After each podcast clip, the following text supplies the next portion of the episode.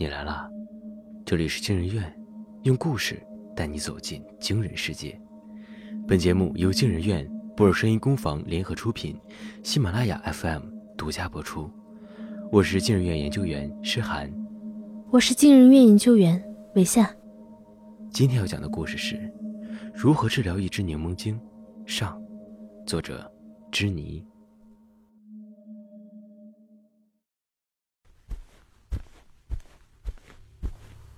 有人在跟着高人，高人一边强装镇定，一边快速思考着应对的法子。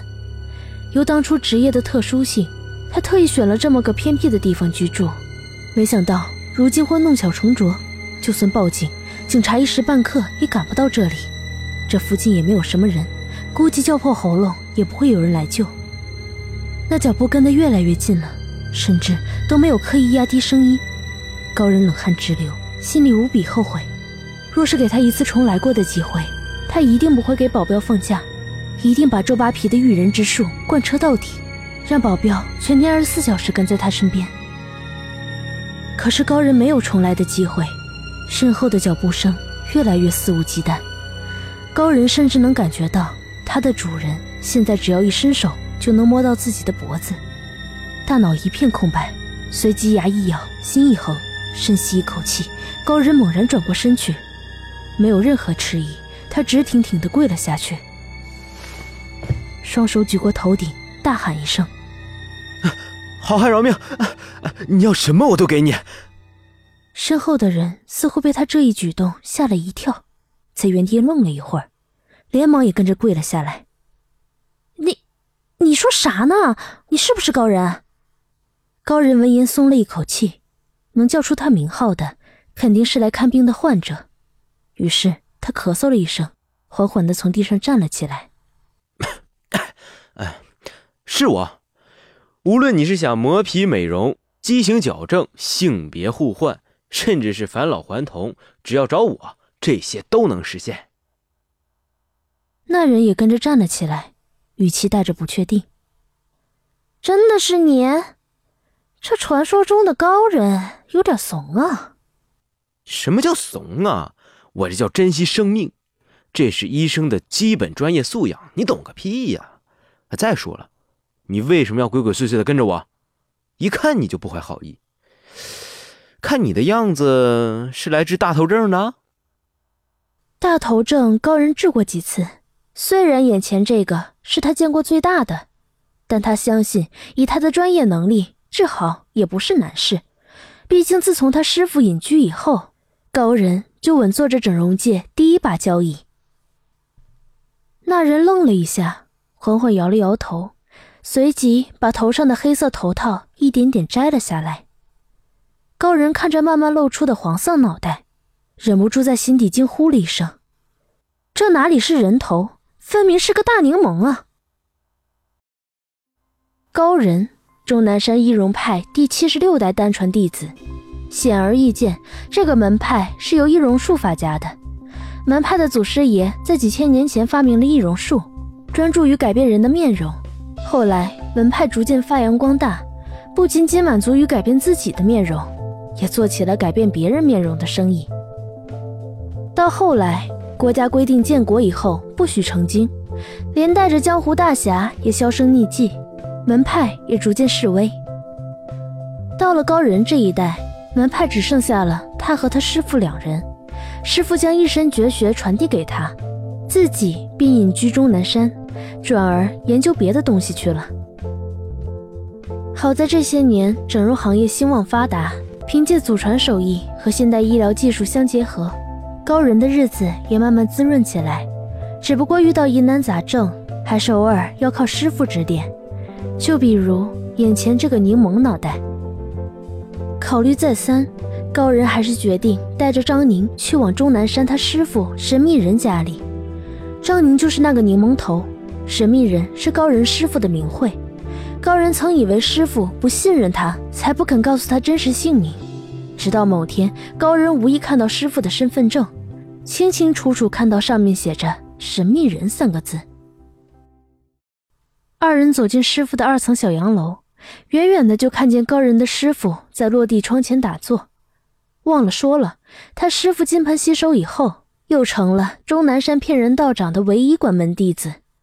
用他师父的话说，这叫艺多不压身，学的东西多了，总会有用到的时候。师父打坐时是不能打扰的，于是他们就坐在院内的泳池旁边等。张宁转着巨大的柠檬脑袋左右打量，过了一会儿后对高人说道：“你们这黑医生也太有钱了吧？”“确实，毕竟啊，我们一般也只做有钱人的生意。”“那我没钱给你们治吗？”张宁扫眉打眼的看着高人，嘴巴撇着，简直跟某社交平台上的小表情一模一样。“有钱人生什么病都没事儿，穷逼生了病就只能等死。我有个同事感个冒就不来上班了，而我高烧到39度，也要拎着吊瓶工作。”“你说的没错，没钱看个屁病啊！医生不吃饭呢，要不要钱呀？”张宁脸上的表情更加苦涩了，五官仿佛快要挤在一起了，委屈巴巴的眼角开始渗出液体。高人见状，连忙拿起旁边桌上的茶杯接住。没有错过这一杯纯天然的柠檬汁。从高人住的地方到师傅家这大半天的路程，高人已经充分地见识到了张宁吃柠檬的功力。试问，有谁能看着天上可爱的小鸟说出，这些懵懂无知的小东西凭什么想飞就飞，还比人类自由这种话？起码高人只在张宁嘴里听到过，他真正地达到了万物皆可酸的境界。虽然嘴上说着没钱治病，但张宁的屁股却丝毫没有动的想法，高人也没有把他赶出去的打算。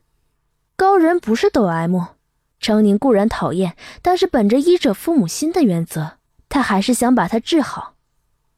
好吧，实际上张宁是独一无二的样本，治疗他的感觉就跟数学家说要证明哥德巴赫猜想一样开心。二人足足等了3个钟头，师父才结束了打坐。他睁开眼，伸了个懒腰，看见楼下的他们，揉了揉眼睛，惊喜道：“哎呦，徒弟，你给我带什么宝贝来了？千年柠檬头吗？”赵宁自然不是千年柠檬头，高人在路上和他聊天时得知，他变成这样也不过是1个月的功夫。在此之前，他一直是个普通的女孩。只因为1个月前公司里来了一个白富美同事，导致他忍不住每天把自己的生活与她比较，面对这份差距又总是想不开，天天吃柠檬才变成了这样。师父听完后摸了摸胡子笑道：“哦，所以你是想把柠檬头整成正常的人头，好回归正常生活？”张宁连忙点头。“先做个全身 CT 吧。”师父说着，带着二人走向1楼的一个小房间。张宁有些踌躇，走到一半时忍不住问：“你都满头白发了，为什么脸上的皱纹那么少啊？”师父转过头，笑眯眯地说道：“关你屁事。”张宁讪讪地笑了下，许是觉得有点尴尬，尝试弥补道：“我就是觉得您真是令人羡慕，没别的意思。”张宁说完，继续自顾自地说道：“不过该长皱纹的年纪不长皱纹也不好，总让人觉得像个老妖精。我们公司有个大姐就这样。”“没关系，我就爱当个老妖精。”师父不怒反笑，让张宁走进了照 CT 的地方。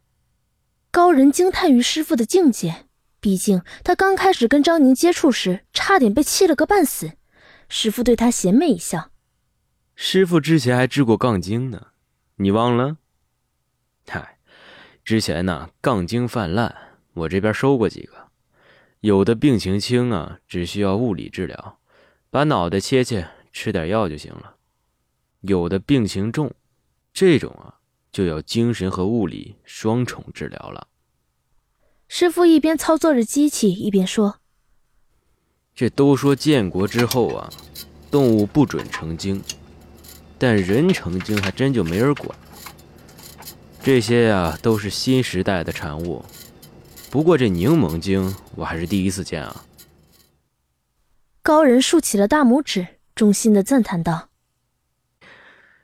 哎，师傅不愧是师傅，啥玩意儿都能治。”然而师傅却没有理会他的彩虹屁，而是拿着张宁的 CT 成像，眉头紧皱。怎么，很棘手吗？高人把脑袋凑过去，师傅点了点头，指着上面巨大的柠檬头说道：“已经病入膏肓了呀。”高人看着师傅手指指的地方，那本该是脑子的区域，却长着一颗小小的柠檬。这样的人，可不光是整形这么简单了。干我们这一行的，你要记住，整形为下，整心为上。